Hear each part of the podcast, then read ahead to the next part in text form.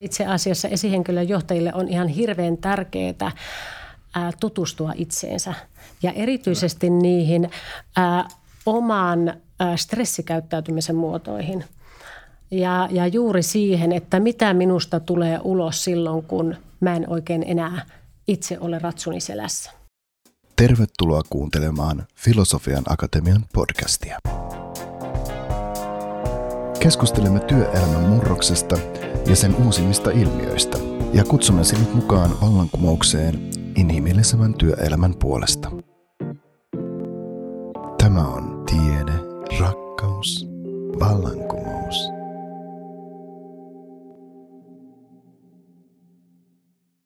Moikka, olen Peter Jung. On vallan upeaa, että olen päässyt rakentamaan mielenkiintoisten vieraitteni kanssa podcast-kokonaisuutta, jossa keskustelun pääpaino on toki johtamisessa, mutta puhumme myös elämästä yleensä, muun muassa luottamuksen merkityksestä oman elämämme polulla.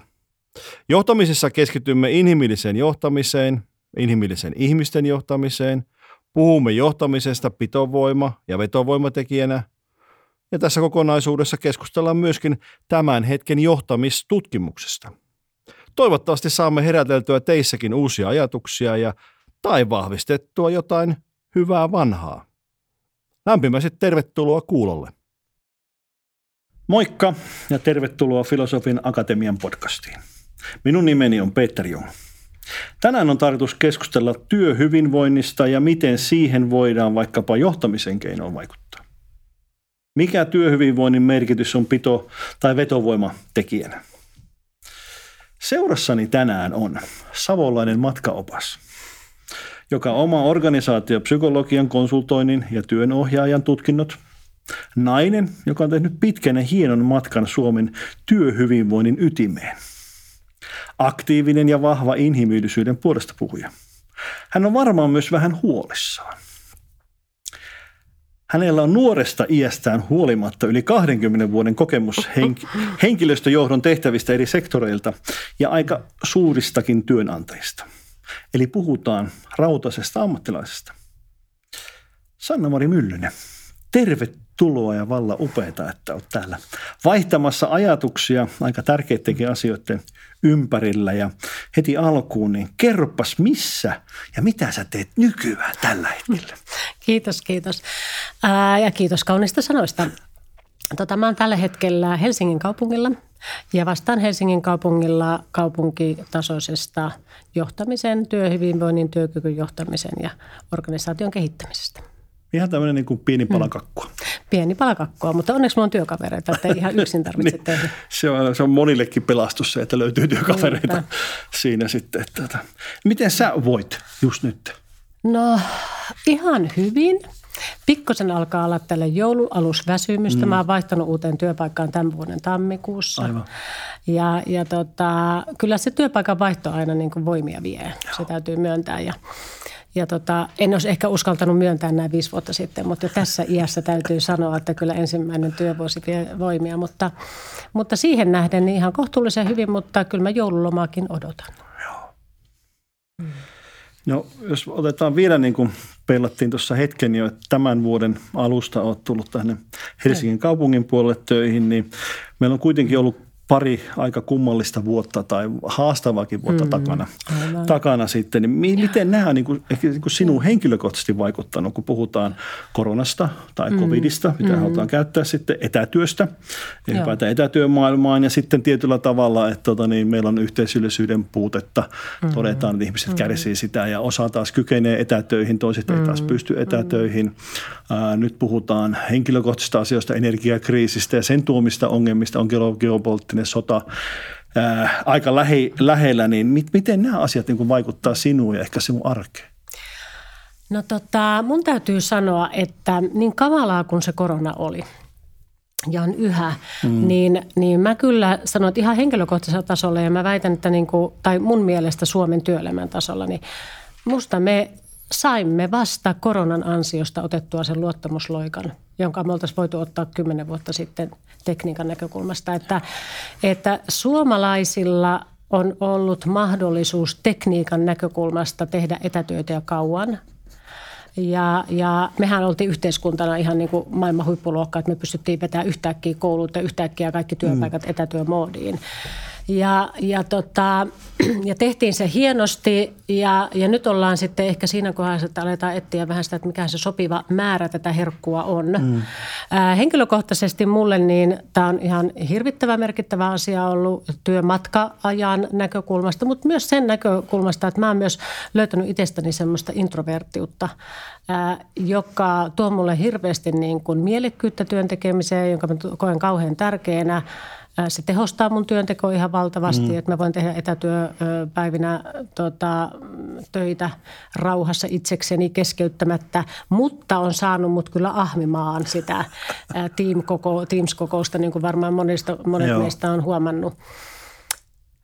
että niin kun, mä sanoisin, että ristiriitaisin tuntein ehkä siitä näkökulmasta, että mä huomaan, että mä en ole tarvinnut mun, mun jakkupukua tai mustia korkokenkiä enää kahteen kolmeen vuoteen. Ja, ja tota, että kyllä sitä välillä niin kuin haluaa tuntea semmoista niin kuin työroolissa oloa, mm. mitä on ihan sitten pukeutuminen töihin ja työpaikalle mm. meneminen ja niin edespäin.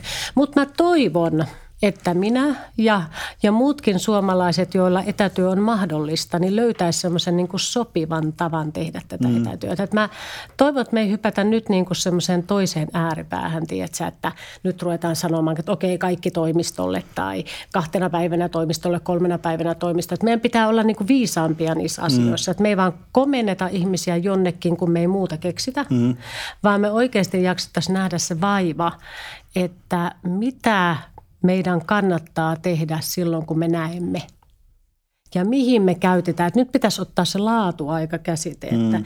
me oikeasti niin pohditaan sitä laatuaikaa työelämässä. Että mitä me tehdään sillä laadukkain, kasvokkain tapaamisella.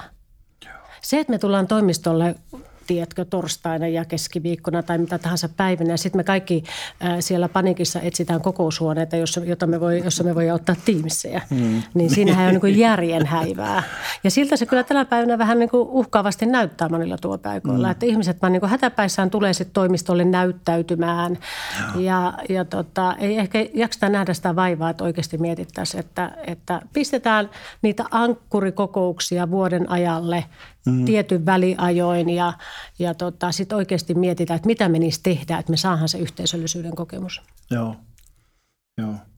Toi oli kyllä Pitkä siis... vastaus lyhyen kysymykseen. Ei, mutta se on eri, erinomainen vastaus. niin, niin monta taas haaraa lähti tulemaan niin kuin kohti niin sanotusti tuota, niin luottamusloikka. Tuo oli kyllä hienosti sanottu. Eli mm. käytännössä näinhän siinä tapahtui ja sitten monillehan niin kuin jouduttiin, se oma kuminauha joutui niin kuin venymään siinä sitten, jos et ollut niin kuin valmis jakamaan sitä luottamusta. Niin siellä oli monille, niin kuin puhutaan johdosta, yritysten johdosta, Joo. niin oli kyllä haasteellinen tilanne siinä. Joo. Mutta on hyvä termi, aion varastaa. Ole hyvä. Tuota, niin luottamusloikka-ajatuksen kyllä, kyllä tässä tapauksessa. Ja tuota, ää, miten, tuota, niin, niin, miten, jos vielä jatkan ihan sinussa, hmm. niin, tuota, niin miten sun niin kuin tämmöistä muutoskykyä tai, tai resilienssikykyä hmm. sitten niin kuin yleensäkin on haastettu tässä? Oletko niin kuin hmm. itse joutunut Miten sä mukauduit niin. tähän? Sä sanoit hyvin, niin. että meillä oli kaikki välineet Joo, valmiina, kyllä. mutta se käyttöönotto Joo. kesti kuitenkin, se meni nopeasti, mutta siinä meni Joo. niin kuin hetki Joo, saada koneet käyntiin. Joo, kyllä. No henkilökohtaisesti tämä oli mulle ihan valtavan helppoa. Mä oon tehnyt Joo. etätöitä aina jo 2000 89 lähtien, silloin kun olin Nokialla töissä, niin silloin ja, ja niin kuin, tehtiin virtuaalista työtä. Joo. Vähemmän ehkä etätyötä, mutta yksi suuri syy on se, että Nokia on niin hyvä lounas, että kaikki tuli vähintään syömään joka päivänä. se mutta, syy. mutta se on itse asiassa tosi merkittävä syy, että sitä kannattaa yhtään työnantajia aliarvioida. Ää, mutta et, et mulle se oli kyllä niin kuin aika yksinkertaisesti helppoa. Mulla oli kaikki fasiliteetit. Mä olin ostanut jo itselleni useampa vuosi aikaisemmin sähköpöydän joululahjaksi Joo. ja kierrätyskeskuksesta hyvän tuolin ja näin edespäin. Mutta kyllä se meidän suurin uhka oli kyllä toi Ourassa näkyvä istuma-aika. Että Just. muistan silloin, kun etätöitä aloiteltiin ja silloin oli kyllä täytyy myöntää pitkiä työpäiviä. Olin silloin S-ryhmässä töissä ja, ja ja niin kuin voit kuvitella, kuinka monta ohjeistusta tuommoisella alalla mm. tehdään ihan terveyden, terveydestä huolehtimiseksi. Että siinä kyllä HR ja kaikki muutkin teki tuota pitkää pitkää päivää. Mutta mä muistan silloin, kun äh, silloin ihan alussa, niin mun keho reagoi siihen, kun mä olin istunut niin kuin Just. 90 tuntia päivässä. Joo. Mä olin ihan, että oh my god, että mä en niin kuin, miten mä pääsen tästä enää koskaan ylös ja, ja muuta vastaavaa. Ja nyt mä oon kauhussani huomannut, että mun keho on jo tottunut siihen. Ai että mä saatan katsoa Ourasta, että oho, keskimääräinen päivällä istumisaika 8, jotain tuntia. Joo. Eikä se tunne enää missään. Ja tämä on nyt mun mielestä just se huolestuttava asia, äh, kun mm. tämä vanha vertaus, että tiedätkö, että sammakko, kun sammakko pistetään mm. kuumaan veteen, Joo. niin jos se laitetaan sinne heti, niin se kuolee. Mutta Joo. jos se pikkuhiljaa vettä lämmitetään, käytetään, niin, niin tuota, se siihen tottuu. Ja tämä on semmoinen asia, mitä on nyt tullut paljon tutkimuksissakin, mikä on oikeasti huolestuttavaa, että suomalaiset ovat tottuneet liikkumattomuuteen. Just. Me ollaan totuttu siihen, että me istutaan paikallaan yhdeksän tuntia ja sitten me käydään hakemaan kerran kahvia nopeasti syömässä. Ja, ja siihen me ei kyllä saataisi tottua. Ja mehän nyt ei tiedetä vielä, mihin tämä johtaa. Että, että, mutta liikkuminen on ihmisillä koronan aikana mm-hmm. kaikissa ikäryhmissä – niin äh, laskenut. Joo. Se ja on, se on huolestuttavaa. Se on huolestuttavaa mm. sinänsä, koska ihmisille silloin, kun Joo. sä itse kotona pystyt määrittelemään hieman sitä työntekoa, niin sä voisit määritellä sen oman työnteon tahdin ja ne tauot ja kaikki Joo. muut ihan eri tavalla taas kuin yhteisön ääressä siellä sitten. Mutta niin kuin sanoit tuossa jo aikaisemmin, niin Joo. niin Teams on ollut myöskin niin kuin, niin kuin hyvä apuväline, mutta se on myöskin ollut aika – huono siinä mielessä, kun mm. se on tungettu täyteen. Miten sun aivot on Joo. voinut sitten, kun sä oot, niin kuin, onko huomannut no, myöskin sitä muutosta? niin, niin, kun on tutkittu Joo, kuitenkin kyllä. se, että, että, että jos sä oot Teamsissa tietyn tuntimäärän, niin aivot Joo. joutuu rekisteröimään niin paljon mm. enemmän – pikkusignaaleja kuin, niin kuin mm. face-to-face-tapaamisessa. Joo, ja arvaa mikä se suurin syy mm. Se, että sä pystyt multitaskaamaan. Nyt niin. kun me sunkaan tässä keskustellaan, en mä voi samaan aikaan meidän kalenterivarauksia tehdä tämä PowerMetti. Ja mä väitän, että ihan suurin suurin äh, niin kuin, äh, kuormitustekijä meidän aivoille on tämä järkyttävä moniajo, mitä mm. me tehdään ihan tässä Teams-työskentelyssä. Että, että se mahdollistaa meidät ultratehokkaaseen työskentelyyn, jossa me voidaan tehdä kahta kolmea asiaa samaan aikaan. Joo. Ja tota, se ei kyllä hyvää kenenkään aivolle Te itselläni mä huomaan sen siinä, että mulla alkaa lyhy, lyhyt muistipätkiä. Mä muistan mm. ihmisten nimiä. Tänä päivänä yksi mun vanha työkaveri ö, pyysi jotain neuvoa yhdestä yrityksestä. Mä en sano millään sen yrityksen nimeä mieleen. Ja, ja tota, et se rupeaa tämmöisissä asioissa Just. tietysti näkemään. Mutta sitten mä oon miettinyt myös sitä, että että kuinkahan suomalainen tai pohjoismaalainen ilmiö tämä ultratehokas Teams-seily mm. oikein on. Koska mulla oli ystävä, ystävä asuu Uudessa-Seelannissa tämän korona-ajan ja sitten hän muutti takaisin Suomeen. Ne tulivat sitten Suomeen niin kuin koronan tavallaan viimeiseksi puoleksi vuodeksi töihin – tämän toisen korona-aallon. Ja hän oli aivan järkyttynyt siitä, että kuinka, mihinkä tämä suomalainen työelämä on mennyt. Hän sanoi, että siellä, missä hän asui aikaisemmin, siis uudessa olivat, niin, niin siellä ihan vaan muutettiin ne tavalliset kokoukset Teamsiksi ja hänellä oli keskimäärin tuommoinen kaksi-kolme kokousta päivässä. Mm, ja sitten hän tulee Suomeen ja hänellä on kahdeksan kokousta Just, päivässä. Joo. Että kyllä me ollaan niin kuin, äh, nyt suomalaiset, kyllä ainakin suomalaiset, mm. en osaa sanoa muista Pohjoismaista, niin kyllä saa, saa ajettu kyllä itsemme niin kuin aika tehokkuuden ylärajoille tässä hommassa tällä hetkellä. Joo. Joo, me huomataan mm. sen periaatteessa meidän työssä, kun Joo jouduttiin tietenkin siirtymään myöskin se etävalmentamiseen käytännössä Joo. tässä, niin, niin kyllä me niin parhaimmat tarinat jälkeenpäin aina mm. oli sitä, että no mulla oli kolme eri Teamsia päällekkäin ja sitten sä yrität osallistua vielä niin yhteen valmennukseen siinä. Just niin. Niin, niin sitten kysymys Joo. on, että mitä sulle jää käteen niistä kaikista kolmesta. Joo, Todennäköisesti kyllä. ei mistään mitään. Kyllä, kyllä. Mutta sä oot kuitenkin mieli. suorittanut hyvin. Niin, joo. Turtunut mieli jää varmaan illalla siitä. Joo, just näin. joo.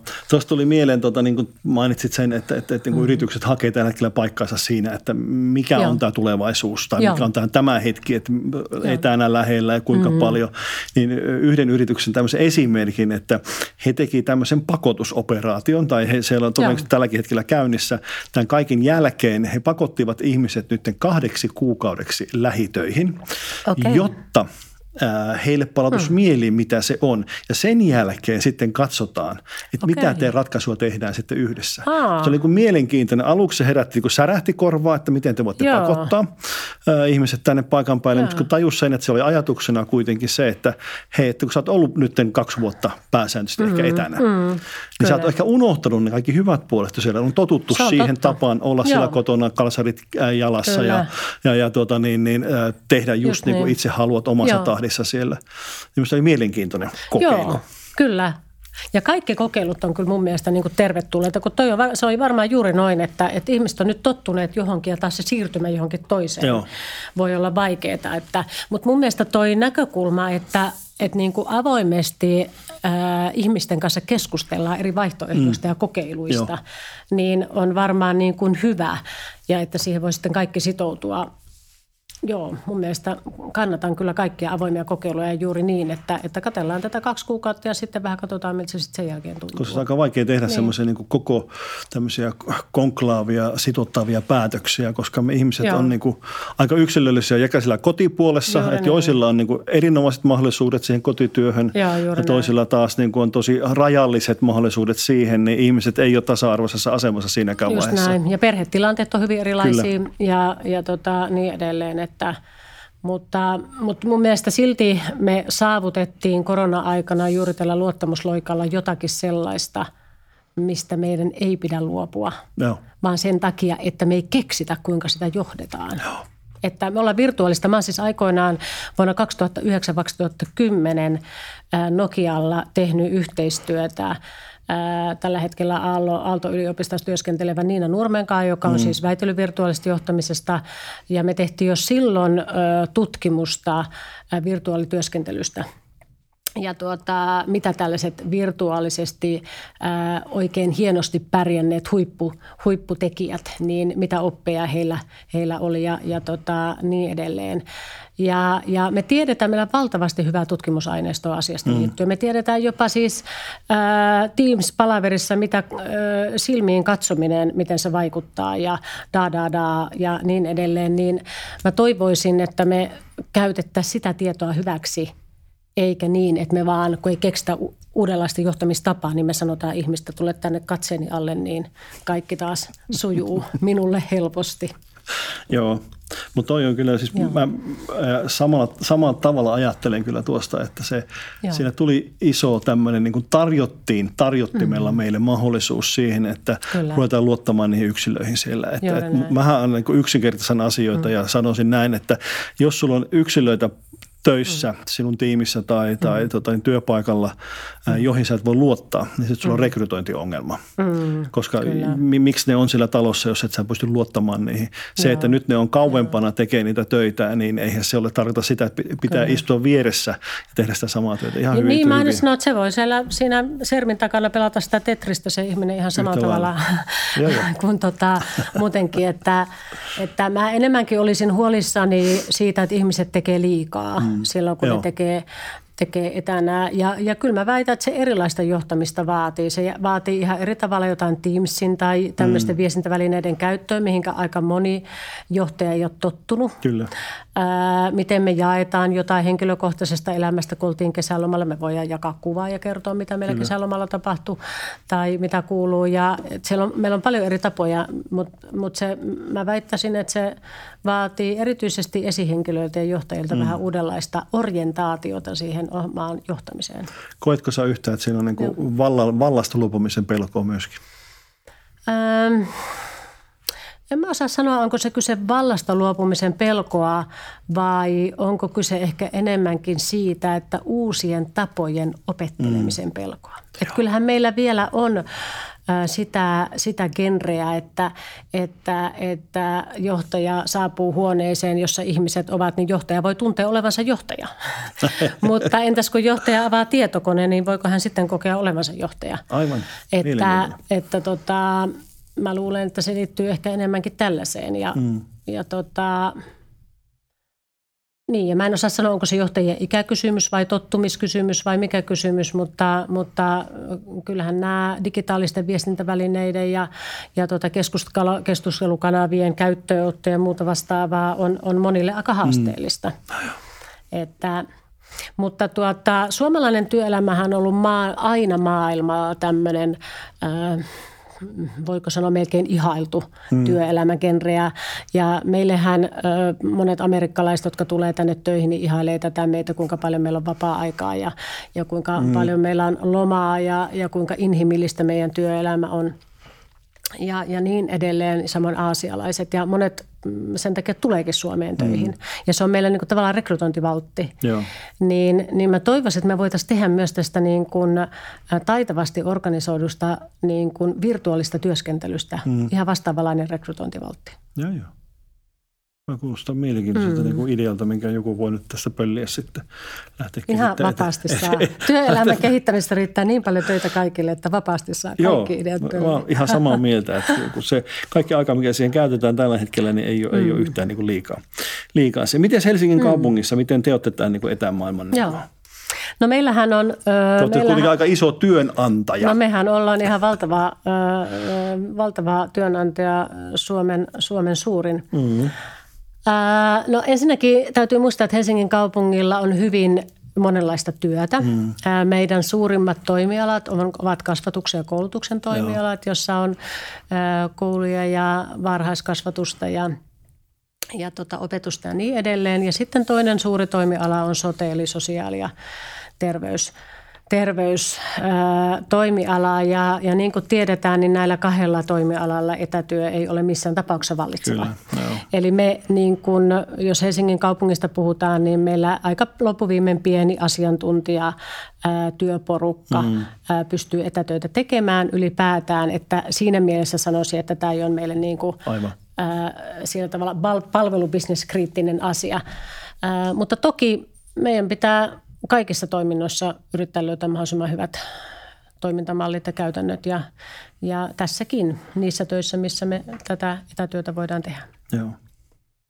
No hei, tota, niin, niin, siirrytään vaikka työhyvinvointiin. Eli puhutaan hmm. paljon yleensäkin työhyvinvoinnista ja sen merkityksestä nykyään. Ehkä sanotaan, että koko ajan korostuu hmm.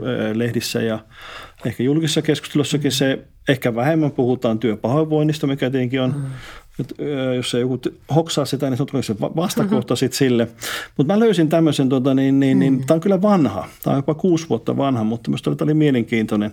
Työterveyslaitoksen professorin äh, G. Ahosen mm. tämmöinen äh, lyhyt artikkeli, jossa, jossa hän niin kertoo näin, että vähintään 25 miljardin vuosittaiset työkustannukset tulee niin Suomessa, Suomen kokoisessa mm. äh, maassa työpahoinvoinnista – ja, ja sitten hän kirjaa täällä artikkelissaan, että, että mistä se tulee, koostuu sitten sairaspoissaolona, se näyt, näyttäytyy mm. työkyvyttömyytenä ja, ja myöskin sitoutumattomuutena. Mm.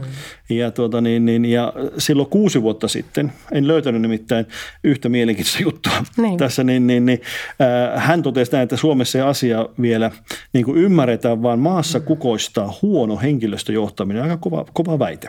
Mm. Väite sitten siinä. Äh, ja, ja, ja hänen mielestään, mistä se johtuu, on siitä, että meillä on erittäin kallis ongelma, nimittäin työpahoinvointi, joka tämä kustannus mm. sitten olisi, että 25 miljardia euroa vuodessa. Sen takia kuulemma menetetään myöskin noin 250 000 työvuotta per vuosi. Ja tuota niin, niin, ja vielä tämmöinen laskutoimitus vielä lisäksi tähän, niin, niin, niin, että ne on laskeneet yhteen puutteellisen johtamisen ja työhyvinvoinnin takia, että silloin menetettäisiin noin parikymmentä prosenttia työn tuottavuudesta.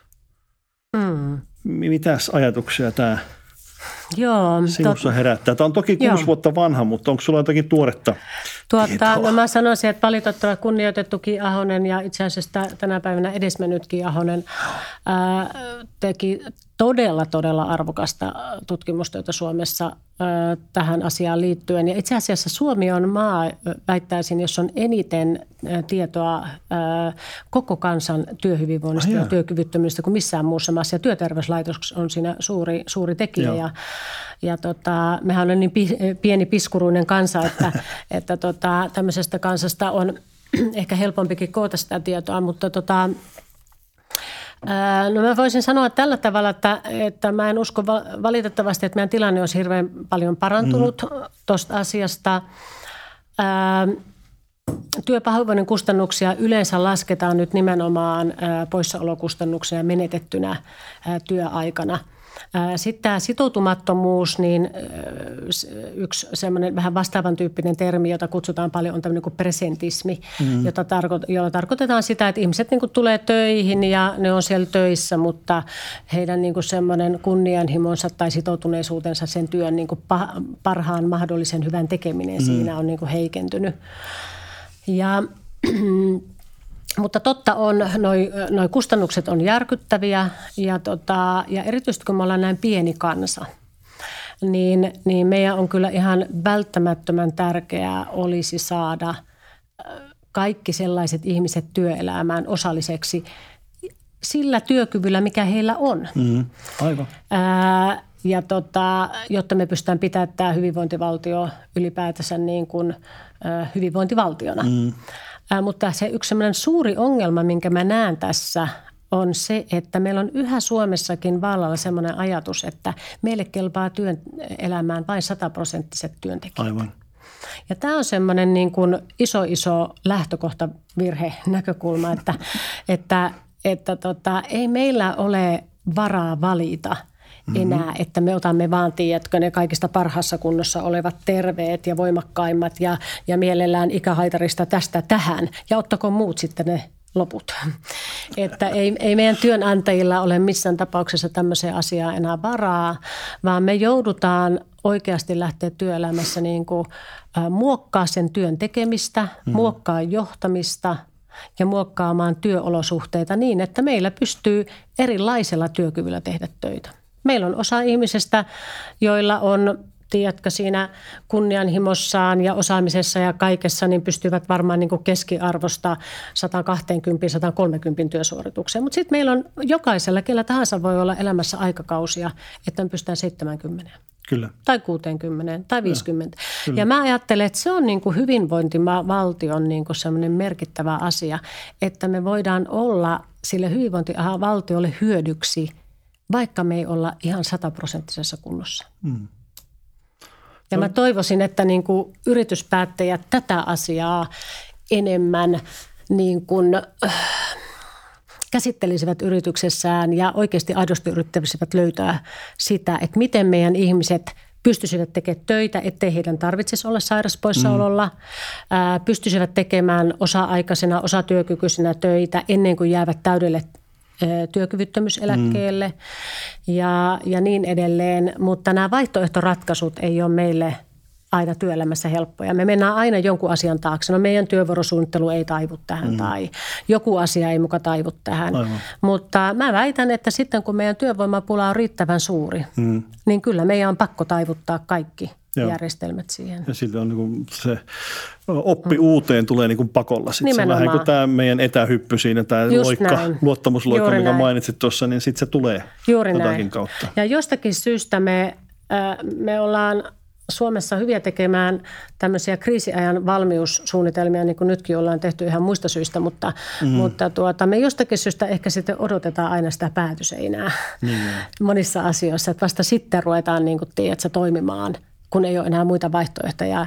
Ja mä toivoisin, että me tässä asiassa ei tehtäisi niin, koska meillä on ihan valtava työvoimapula. Voisi sanoa, että melkein lähestulkoon kaikilla aloilla kohtaa. Ja sitten äh, siinä missä niin kuin kiehtova tuo, mitä mm. sanoit, koska niin kuin, äh, omasta mielestäni seuraa kuitenkin Joo. julkista keskustelua niin kuin aktiivisesti, niin, niin aika mm. vähän tuosta niin kuin tolla tavalla puhutaan, niin kuin sä sanoit. Mm. Sä sanoit kuitenkin vahvasti sanot, mikä minusta on hyvin sanottu, että meillä ei ole enää varaa valita. Mm. Joo. Niin en mä ole tätä kuullut niin kuin sinänsä, mm. että joku poli, poliittinen Joo. henkilö niin. ilmaisisi tämmöisen mielipiteen, mm. että taas kun mennään kohti vaaleja, taas kohti keväällä sitten siinä vaiheessa. Niin, niin, et, ja, ja kun sä puhuit, niin itsekin rupesi niin kuin tulemaan niin kuin mm. ajatuksessa, että näinhän se varmaan on, mm. että millä me hoidetaan tämä. Ei se pelkästään mm. niin kuin tämä työhön niin kuin työperäinen ma- maahanmuutto Joo. ole se ratkaisu yksin oma. Se Ei on yksi osa-alue. Kyllä, se on, yksi, se on vain yksi osa-alue, että, että meidän pitää saada ne työn rakenteet sellaiseksi, että me pystytään osallistuttamaan mahdollisimman paljon koko kansaa siihen. Mm. Sen lisäksi sillähän on ihan valtavan suuria niin kuin, muita vaikutuksia. Mm. me tiedetään, että työ on aina terveellisempää kuin työttömyys. Joo. Et kun ihminen on jollakin tavalla työelämässä mukana, niin se on aina hänelle merkittävä asia. Se on siis ylpeysasia, se, on, se tuo henkistä hyvinvointia, se tuo fyysistä hyvinvointia, se tekee osallisuuden kokemusta yhteiskunnasta. Ja, ja se paitsi, että se tuo sille ihmiselle tuloa, se tuo meille verotuloa, se tuo työvoimaa tuo mm. yritykselle, niin se vähentää huomattavasti sosiaalimenoja Kyllä. ja muita vastaavia, mitä tulisi, jos se ihminen ei ole siellä mukana siinä osallisena siellä työelämässä. Ja, ja tota, tämän, mutta kun me yleensä eri asiantuntijat katsotaan asioita vain sit omasta avaimenreijästä. Yksi katsoo sitä työn tehokkuutta, niin, yksi katsoo työn tehokkuutta ja yksi katsoo, tiedätkö, sitä sosiaalikuluja ja Joo. yksi katsoo yhtä. Ja, ja meidän pitäisi jotenkin niin kuin – tarkastella niitä asioita vähän niin kuin helikopteriperspektiivistä mm. niin kuin isompien ilmiöiden näkökulmasta. Joo. Ja on aivan päivän selvää, että kun ihmiset saa osallistua työelämään, niin se on ihmisille terveellistä ja se säästää meidän kaikkia muita kustannuksia yhteiskunnasta. Niin, me puhutaan siinä mm. vaiheessa, puhutaan sen mielen hyvinvoinnista sitten sen niin kuin hu- huolattamisesta, että kun se on aktiivisesti käytössä se mieli, niin koet itsesi hyödylliseksi kyllä, yhteiskunnalle kyllä. tai läheisille tai kelle sitten onkaan, niin sillähän niin kuin on tunnetusti on mm. niin kuin ö, vaikutus niin. ihmiseen ja ympäristöön. No miksi sitten, kun tuossa puhuttiin, mm. tuota, kun ehkä ikävät painottaa, niin minä painotan tätä työpahoinvointia, mutta että mm. miksi nykyään voidaan työyhteisössä sitten huonosti? Mm. Mitä, mm. mitä kaikkea siellä niin on sisällä? Mm. Mitä havaintoja olet tehnyt? Toi on niin vaikea kysymys, jos minulla siinä yhden lauseen vastaus, niin mä varmaan tota, tekisin ihan muita hommia, mutta, mutta, tota, mutta Saat kaksi lausetta käyttää niin? Joo.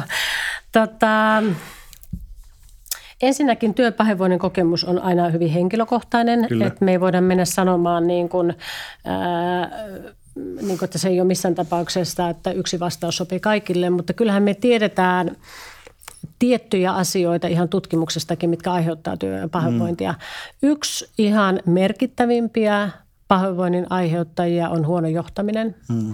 Ja siinä johtamisessa erityisesti epäoikeudenmukaisuuden kokemus, luottamuksen puute, syrjinnän kokemus ja, ja tämmöiset ihan inhimilliset kokemukset siitä, että, että minulla ei ole tälle yhteisölle merkitystä.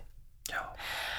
Ja ja, ja se, että joku ihminen, jollekin ihmiselle se tulee helpommin kuin toiselle tunnelle, ihmiselle semmoinen tunne, niin, niin sekin voi olla henkilökohtaista, mutta, mutta tota, kyllä nämä on sellaisia perustavaa laatua olevia asioita. No sitten tietysti ei saa unohtaa työkuormaa, mm. epäinhimillistä työkuormaa, ää, esimerkiksi hyvin haasteellisia työaikoja – että on hyvin vaikea tiedätkö, sovittaa muu, ja elä, muu, muu elämä ja, ja työelämä työaikojen, työaikojen suhteen. Ja, ja tota, mm, työpaikkakiusaaminen on tietysti yksi ihan, ihan tosi merkittävä pahoinvoinnin, pahoinvoinnin lähde. Ja sitten tietysti täytyy muistaa, että ihmisillä on myös henkilökohtaisia sairauksia, mm. jotka voivat aiheuttaa sitten työssä isojakin haasteita ja mm. ongelmia. Nyt Maanekko mm. kysyy asiantuntijalta. Joo. Eli tuota, niin, niin, työpahoinvointi ja työuupumus, niin miten Joo. lähellä ne on toisiaan? Toinen, on, sisältyykö periaatteessa uupumus sen työpahoinvoinnin sisälle tietenkin? Se on yksi osa-alue mm. vai onko se Joo. erillinen? Onko ne no, rinnakkain tota, vai? No sanotaan tällä tavalla, että työuupumus on työpahoinvoinnin päätepiste. Just. Ehkä voisi näin sanoa, että, että sitten kun se työpahoinvointi on kestänyt tarpeeksi kauan, Joo. niin siitähän sitten seuraa työuupumus. Joo. Mutta aika usein äh, siihen se työuupumus äh, tarvi, että mä sanon, että ihmiset voi kestää niin kuin vuosikausia semmoista pienempää työpahoinvointia. Mm. Esimerkiksi työmäärä tai, äh, tai mm, haasteelliset työolosuhteet, niin ihminen voi pärjätä vielä niiden kanssa aika mm. pitkään. Mutta sitten aika usein, kun siihen tulee sitten joku emotionaalinen paine, mm. esimerkiksi suhde oma esihenkilön kanssa menee. Mm. Ei yhtäkkiä enää koekkaa, että muuhun luotetaan yhtään. Tai tulee ää, työpaikalla jotain henkilöstöristiriitoja. Tämmöinen voimakas emotionaalinen paine muuten kuormittavan työtilanteen päälle on aika usein se, joka sitten katkaisee kamelin selän. Joo. Miten sä näet, kun puhutaan kuitenkin, että ihminen on kokonaisuus mm. ja sitten niin kuin nyt vahvasti puhutaan siitä, että työn aiheuttamat jutut. Mm. Miten, miten nämä menee käsi kädessä? Että osahan on mm. ihmisen kokonaisuudessa vaikuttavat asiat on myöskin niitä niin sanottu työn ulkopuolisia asioita. Joo, kyllä. Onko näiden kyllä. suhdetta niin kuin millään tavalla vai onko se taas, että Joo. se yksi skraadu siellä siviilissä mm. vaikuttaa sitten jollakin tavalla sit siihen työminään, joka Joo. sitten vaikuttaa siihen, että aika uupua vai onko siinä joku kehä vai onko, mm. miten sä mm. kuvaisit? Kuvaisit sitä? No mä kuvaisin sen niin, että kyllä se on juuri noin kuin sanoit, että ihminen on kokonaisuus ja, ja luojan kiitos on, että, että, tota, että ei meillä semmoisia robotteja voi ollakaan työelämässä, että ihmiset pystyisivät jättämään sen sen henkilökohtaisen elämän kokonaan niin kuin pois. Ne vaikuttaa toisiinsa. Toisilla ihmisillä on helpompi esimerkiksi jos omassa henkilökohtaisessa elämässä on jotain raskautta, niin, niin on helpompi jopa olla töissä. Mm-hmm. Että se työ voi olla sellainen kannatteleva tekijä. ja, ja sitten taas, että jos työssä on hyvin paljon raskautta, niin sitten se kotielämä voi olla kannatteleva, mm. kannatteleva voimavara. Että nämä on hyvin henkilökohtaisia asioita, mutta kyllä se pitää paikkansa, että ihmisillä, jos on siellä henkilökohtaisen elämän puolella jotain aika usein jotain todella vakavaa tai jotain, joka nimenomaan tunne-elämää raskauttaa mm. tai muuta vastaavaa, niin kyllä se aiheuttaa semmoisen riskin Joo. sitten myös uupumiselle Aivan. työelämässä, mutta sehän ei ole sitten työuupumus. Mm, että se on sitten niin kuin uupumusta, ää, joka sitten näkyy työelämässä Joo. ja näin edelleen. Mutta nythän hirveän monet työnantajat, tässä on niin kuin ihan valtava muutos tapahtunut tämän 20 vuoden aikana, kun mä oon tätä työtä saanut suomalaisessa työelämässä tehdä, niin, niin monet työnantajat ää, mun mielestä ovat hyvin inhimillisiä asian suhteen ja tarjoavat työntekijöille tukea mm. henkilökohtaisiin kriiseihin. Meillä on lyhyt psykoterapia tarjolla ja, ja tota, keskustelutukea ja, ja kyllä työnantajat nykypäivänä jo ymmärtävät, että, että on tärkeää auttaa työntekijöitä selviämään omankin elämän kriiseistä. Joo jotta he voivat sitten työpaikalla olla onnellisempia ja parempia työntekijöitä. Joo jos vähän karrikoi tätä, niin mitä sille suomalaiselle mm. sisulle on tapahtunut? Oli Suokuokka ja Jussi ja purtiin hammasta niin. yhteen ja sillä selvitään, niin miksi niin. ei ihmiset nykyään selviä? toi on hyvä, joo, toi on hyvä kysymys. Tota, mä väitän, että meillä on suomalainen sisu tallella. Joo. Ja tota, mä vaan toivon, että me ei tarvita sitä sisua niin, niin tota, kraavisti, kun tässä nyt ollaan tämän Ukrainankin sotatilan mm. kanssa nähty, kun ukrainalaiset ovat kaivaneet itsestään sisun. Mutta kyllä meillä varmasti sisua vielä on. Mutta mä luulen, että meidän semmoinen, mitä täytyy hampaat irvessä kestää ja sietää, on mm. muuttunut. Joo. Ja, ja mun mielestä se on ihan tervettä, että, että tota, otetaan se sisu sitten käyttöön, kun meillä on enää muita vaihtoehtoja, mutta sitä sisua ei kannata joka päivä käyttää, mm. koska se kuluttaa. Joo. Että me kulutetaan itsemme loppuun, jos me ollaan koko ajan sillä – sisun äärirajoilla. Niin silloin me puhutaan mm. periaatteessa, kun itse rupesin miettimään sitä niin. tarkemmin, niin puhutaan käytännössä, että se on se Joo. ulkoinen motivointitekijä, joka tulee ja on sitten se, ehkä se sisu ja sitten sisäinen motivointitekijä tulee mm. taas itse automaattisesti ihminen kokee, että nyt minä teen sitä, mitä on hyvä tehdä, nyt on niin, mukava tehdä kyllä, tässä ilman, että tarvii hammasta purren Joo, tehdä sitä työtä. Kyllä. Joo, se sisu on yleensä kyllä semmoinen, mikä otetaan sitten niin kuin pakkina käyttöön, kun kaikki muut voimavarat mm. on sitten käytetty. Joo. Miten tuota yleensä, niin kuin, jos katsotaan niin kuin se johtamisen mm. vinkkelistä, niin, niin, niin miten yleensäkin vaatimukset tässä ajassa, mm. niin kuin on, mitä vaatimuksia on ja mitä on niin oleellisesti mm. ehkä muuttunut? No jos jossakin on tapahtunut suuria muutoksia, niin mun mielestä just johtamisodotuksissa mm. ja johtamisvaatimuksissa. Ja mä monta kertaa miettinyt, kun mä melkein käyn niin kuin sääliksi pitkällinen johtajat, että, että tota, että kun on lähdetty jostakin, jossa on oikeasti riittänyt, riittänyt joku ja nyt joku, varmaan monet johtajat kokee, että ei riitä enää mikään, Kyllä. että teki he niin tai näin, niin Joo. koko ajan on niin kuin väärinpäin. Ja, ja tota, no yksi semmoinen ihan hirveän merkittävä johtamis odotusten muutos on se, että ensinnäkin johtamiselta odotetaan henkilökohtaistamista. Et ihmiset eivät enää suostu semmoisen, mä kutsun sitä niin kuin karjalaumajohtamiseksi, että, että ajetaan karjaa yhteen suuntaan ja sitten ajetaan toiseen suuntaan, vaan ihmiset niin kuin haluaa, että heidät otetaan yksilöinä huomioon. Se on yksi merkittävä asia. Toinen asia on sitten se, puhutaan paljon tämmöistä tunnejohtamisesta. Mä ehkä käyttäisin enemmänkin sanaa tunneälystä johtamistyössä, joka tarkoittaa sitä, että, että niin kun johtajien täytyy olla tietoisia siitä, mitä he välittävät. Mm. Ää, Nykypäivänä ei enää lainkaan siedetä sellaista johtamiskäyttäytymistä kuin 20 vuotta sitten oli ehkä ihan itsestään selvää, että, että tota, se jopa ehkä koettiin semmoisena niin johtajan merkkinä, että johtajat ärähtää tai johtajat mm. huutaa tai johtajat sillä tavalla osoittaa sitä auktoriteettia. Ja nykyään se auktoriteetin osoittaminen täytyy tehdä ihan muilla keinoilla. Joo. Se täytyy tehdä innostamalla, se täytyy tehdä ihmisiä kuuntelemalla, se täytyy tehdä ihmisiä valmentavalla. Ja, ja onhan tämä ihan valtavan suuri niin kuin, tavallaan paradigman muutos, että, että tota, että tämä on varmaan monille johtajille, todella monille johtajille iso, iso, iso, iso tuota, ää, asia. Ja, ja ei varmasti kaikki ole, ole pystyneetkään muuttumaan. Mm. Joo, tässä on niin kuin, ehkä pitkään mm. oltu oltu siinä hetkessä jo, että, että niin kuin se ääripää, mitä mainitsit, oli just sitä mm. että asioiden johtamista. Joo. Ja suom, suomalainen tunnettu insinööri kanssa niin, niin vahvasti tietenkin tukeutui siihen, että joku mm. asiantuntija osaa johtaa asioita ja että asioita osataan viedä maaliin. Ja sitten jossain vaiheessa joku rupesi puhumaan välkysti, että mm. pitäisi ruveta ihmisiä johtamaan. Joo. Ja nyt sä veit sen taas niin toiselle tasolle vielä ja sitten puhutaan yksilöistä. Joo, kyllä. Ja niin kuin eri, sä puhut, kyllä. että sulla on 30 tiimiläistä niin. siinä. Niin. Niitä 30 tiimiläistä voi voisi sanoa, että niitä on kuitenkin helpompi johtaa tiiminä, niin kuin siinä karjalaumana, Joo. että yhteisesti puhua, yhteisesti puhutella, yhteisesti ohjeistaa. Sitten kun sä rupeat puhumaan siitä, että sä yksilöinä kohtaat Joo, heidät. juuri näin. Sen Mistä takia mulla onkin tiimivetäjät. miten sä, kohtaat, mutta miten sä kohtaat yksilöinä sun tiimivetäjät? Joo. Um, mitä mä kohtaan? Niin. No ensinnäkin, joo, mä nyt mä paljastan itsestäni johtamiskäyttäytymisestä yhden asian. Mä juuri tehtiin 360. No niin. Ja tota, mm, nyt kuulolle. No niin, niin, niin tota, ensinnäkin yksi ihan tärkeä asia on hyvin yksinkertainen ja se on aika. Mm.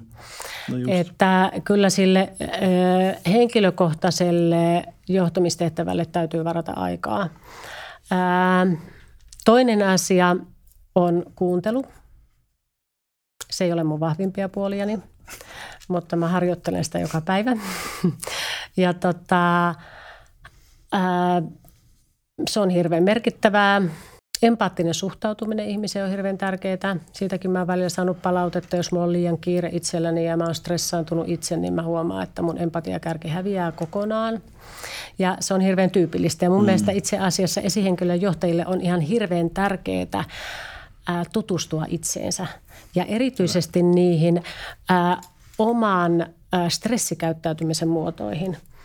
Ja, ja juuri siihen, että mitä minusta tulee ulos silloin, kun mä en oikein enää itse ole ratsuni selässä. Joo. Ja se on tota, ihan, ihan tuota, hirvittävän niin merkittävää. Ja minusta on ihan hirveän tärkeää, että niin kuin esihenkilöt ja johtajat pysty suoraan sanoa ihmisille, että mä oon tällä hetkellä jotenkin nyt niin täynnä ja niin väsynyt. Joo. Että mä jo etukäteen pyydän anteeksi sitä, että mä en ehkä pysty nyt seuraavan muutaman viikon aikana henkilökohtaistamaan tai, tai saatan olla ärtysä, että älkää ottako itseenne. Joo.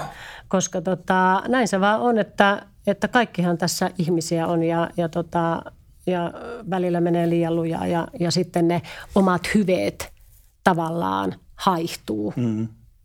Joo. Joo, sä hyppäsit hy- hyvin tuota, niin, niin, yhteen mun lempipohdintaani.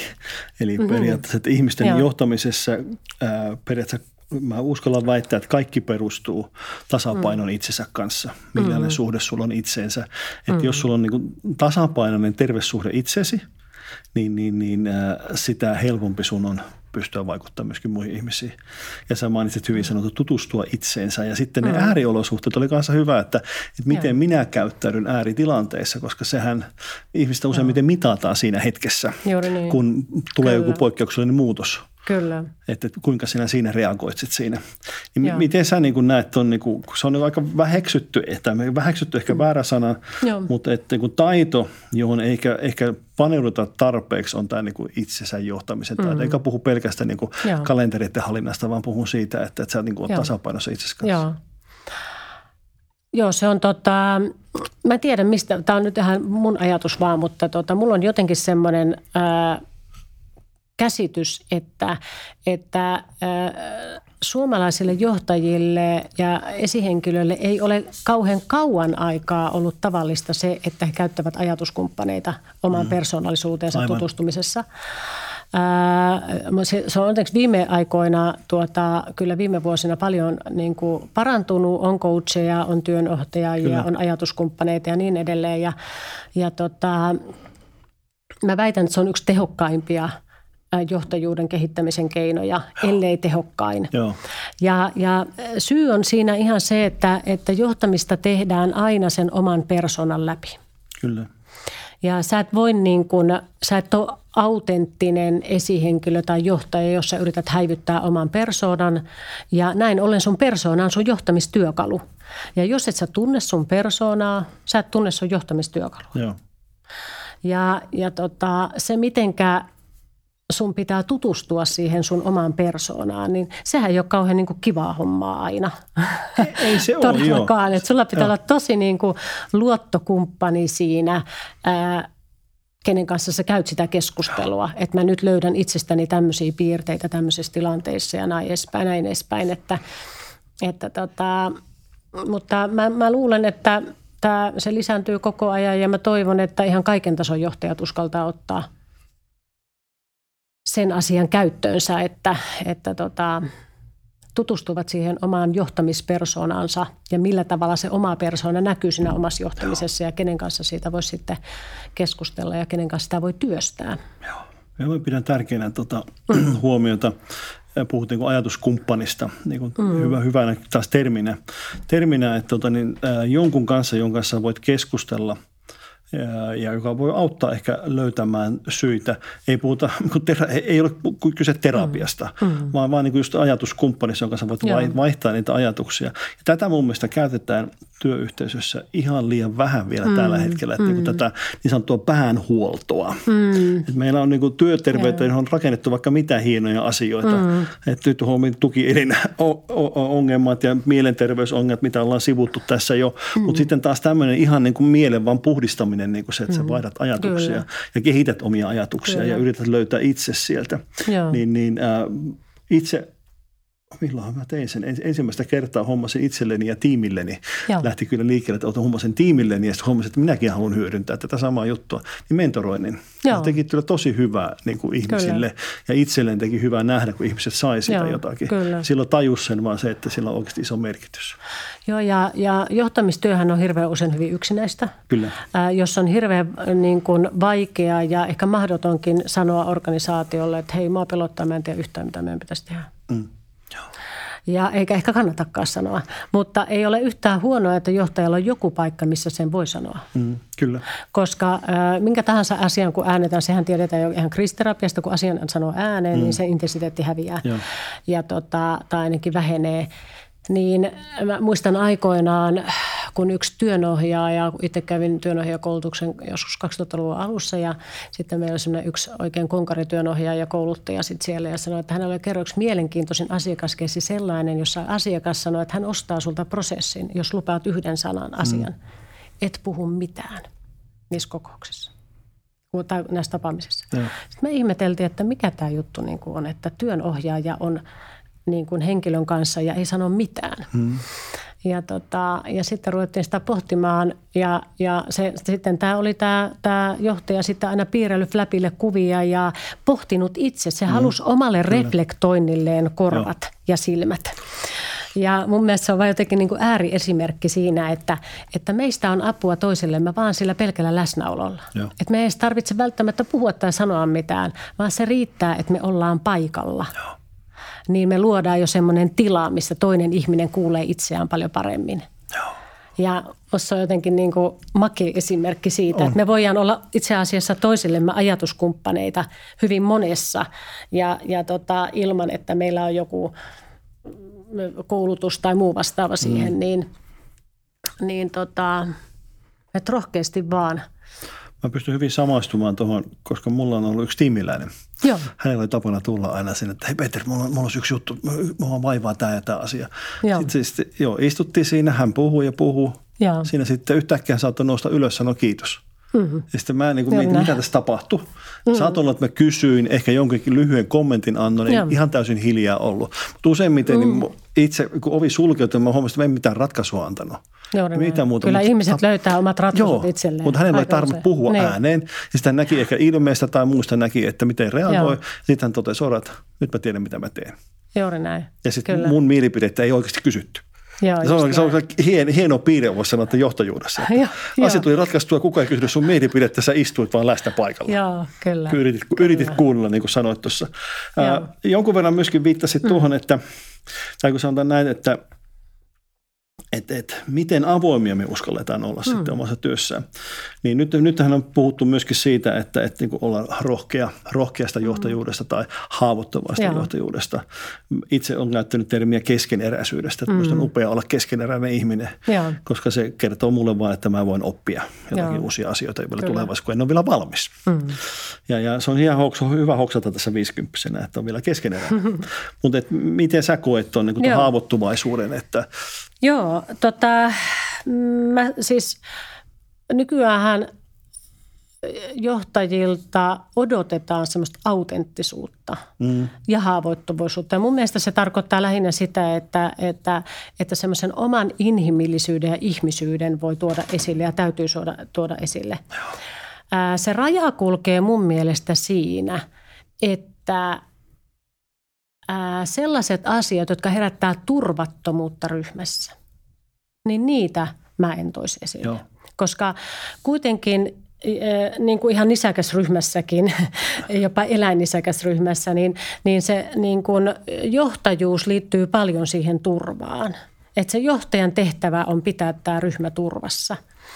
Ja, ja tota, ja, ja se on semmoinen asia, että jos on semmoisia asioita, jotka liittyy siihen turvattomuuteen tai turvallisuuteen, pystyykö pitämään tämän ryhmän turvassa tai näin, niin siitä mä kävisin keskustelua Joo. jonkun muun tahon kanssa, koska ihmiset reagoi siihen, että jos heille tulee hirveän turvaton olo. Joo. Ää, mutta, mutta muuten se, että että johtaja on ihminen ja sanoo välillä, että nyt mä oikein tiedän, mitä meidän pitäisi tehdä, olisiko jollakin joku parempi ajatus tai, tai että onpas mä tänään väsynyt tai, Just, tai, että, tai, tai muuta vastaavaa, niin se on nykyään aivan tavallista ja mm. ihmiset odottaakin. Se on, ne tun, ihmiset tuntee, yleensä tuntee niin kuin läheisyyttä Kyllä. ihmisten kanssa, jotka ovat ihmisiä. Joo ja ei tarvitse yrittää olla mikään yli-ihminen. Mutta sitten tietysti, jos on joku oikeasti niin kuin turvattomuutta lisäävä asia tai joku, joku iso strateginen liike, joka saattaa hämmentää, mm. niin, niin kyllä semmoiset keskustelut pitää käydä sitten semmoisissa foorumeissa, Joo. mitkä ei sitten aiheuta laineita. Joo. Ja siinä mennään taas ääripäin, ääripäihin. Niin, että ääripäissä se niin. mitataan, jos ääripäissä sanot, että mm. tiedetään, että on kriisi ja sitten sä sanot, tuota, niin, että, että mulla, mulla, on panikki, apua. Niin, niin sitten se herättää Joo. just sen turvattomuuden just oloon kyllä ja tunteen ihmisissä. Joo. ihmisissä tuota, niin, niin. Mistä sä oot tällä mm. hetkellä työelämässä, työ, mm. työelämässä yleensä eniten huolissasi? Kyllä mä nuoren niistä nuorista ihmisistä. Että, että kyllä mä niin kuin jotenkin näen, näen sen työelämään astumisen äh, nivelvaiheen jotenkin niin merkittäväksi meidän yhteiskunnassa, että, että tota, me ei saada niin kuin epäonnistua siinä. Että, että se on, se on niin, niin tuhoisaa nuorille ihmisille, jos heidän työelämään saapuminen epäonnistuu. Joo tai, tai meille tulee näitä, niin kuin nyt on paljon nuorten mielenterveysoireilua ja häiriöitä jo, jo tuota, hyvin varhaisessa työelämävaiheessa ja nuoria työkyvyttömyys eläköityy tai ainakin joutuvat työelämästä vuosiksi pois mm. mielenterveyden oireilun takia, niin, niin kyllä mä ihan eniten heistä kannan huolta.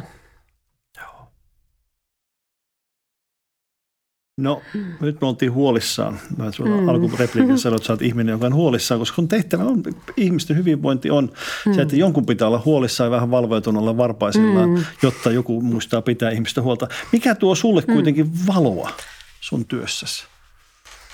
No tämä suomalaisten äh, hirvittävän sitoutunut, sitoutunut suhtautuminen työhön ja työelämään. Että kyllähän, me, kyllähän Suomessa on niin kuin valtavan ammattitaitoista, korkeasti koulutettua ää, työvoimaa, jotka suhtautuu työhönsä hyvin niin kuin intohimoisesti.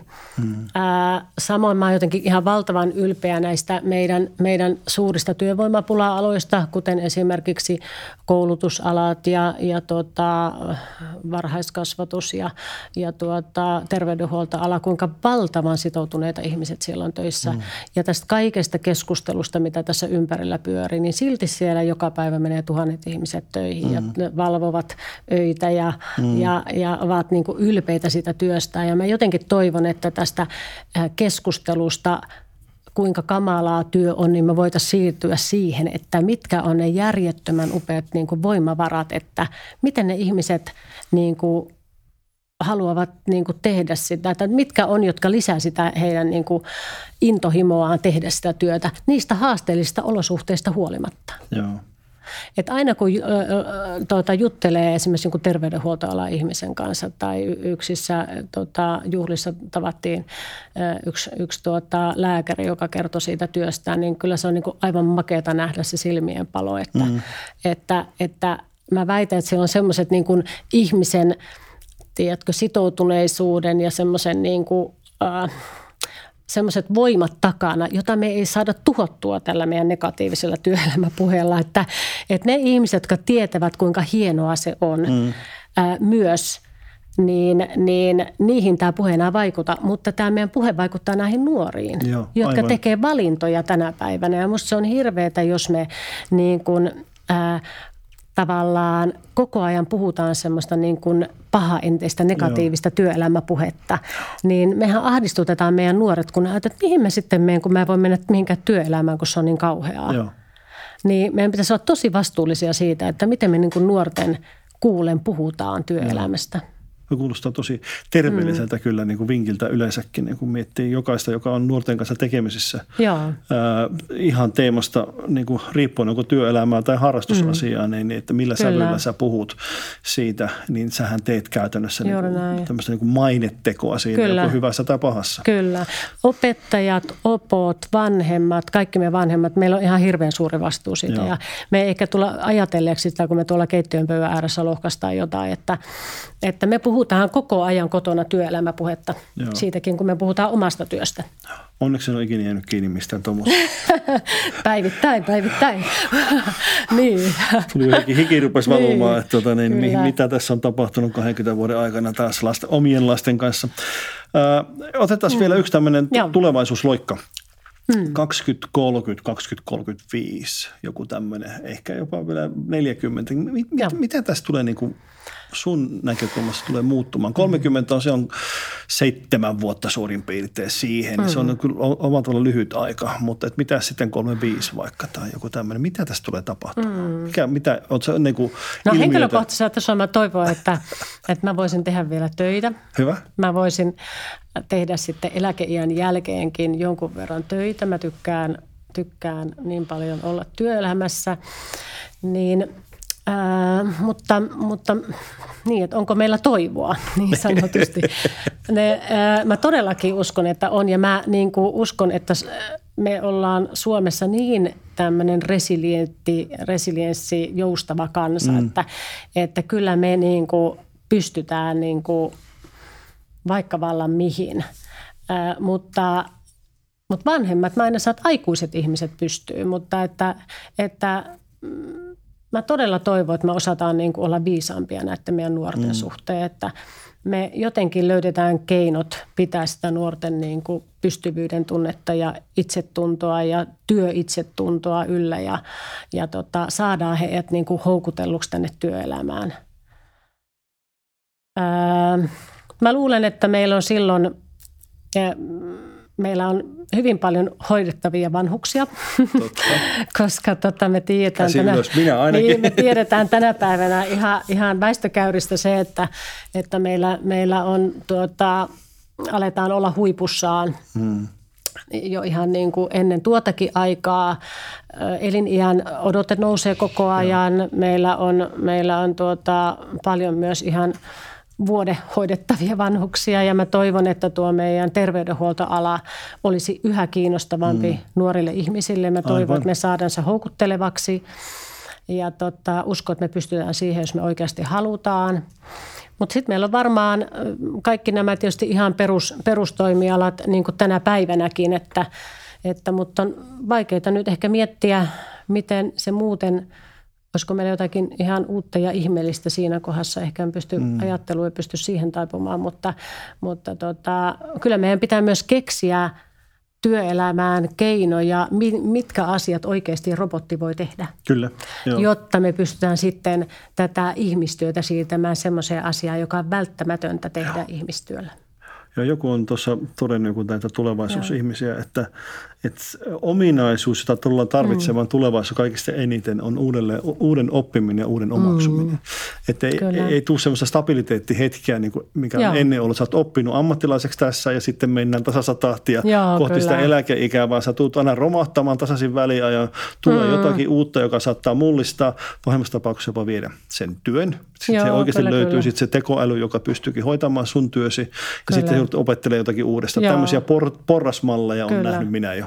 Kyllä. Että tulee niin kuin, että Joo, tiput ja, ja opet uudistaan ja taas menet vähän aika eteenpäin. Joo, ja tämä on juuri se, mitä meidän, meidän aikuisten pitäisi tässä meidän puheessa koko ajan pyrkiä.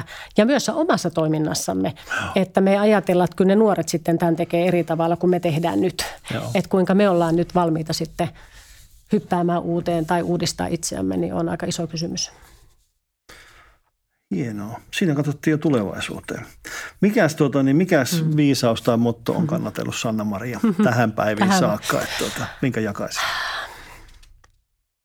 No ehkä semmoinen asia voisin sanoa tässä, että, että, että jotenkin mä aina haluan kaikissa tapauksissa uskoa aina ihmissä ensin siihen hyvään. Siihen on muuten hyvä päättää. Mm. Uskotaan ihmisissä siihen hyvään. hyvään ja, ja, ja, mm. ja mä pystyn kyllä olemaan samaa mieltä tuon asian kanssa tosi paljon, että lähtökohta olisi aina mm. maailmassa paljon parempi ja helpompi, kun me uskottaisiin mm. ihmisistä hyvää. Lähtökohtaisesti aina hyvää. Kyllä. Katsotaan sitten, mihin aina se kääntyy. Sanna-Mari, kiitos ajastasi.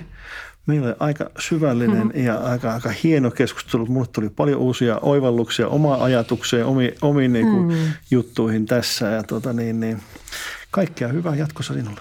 Kiitoksia samoin. Tämä oli Filosofian Akatemian Tiede, rakkaus, vallankumous podcast. Kiinnostuitko inhimillisen työelämän vallankumouksesta? Tilaa podcast haluamallasi podcast-alustalla ja kuuntele lisää jaksoja sekä tutustu blogiimme – osoitteessa filosofianakatemia.fi.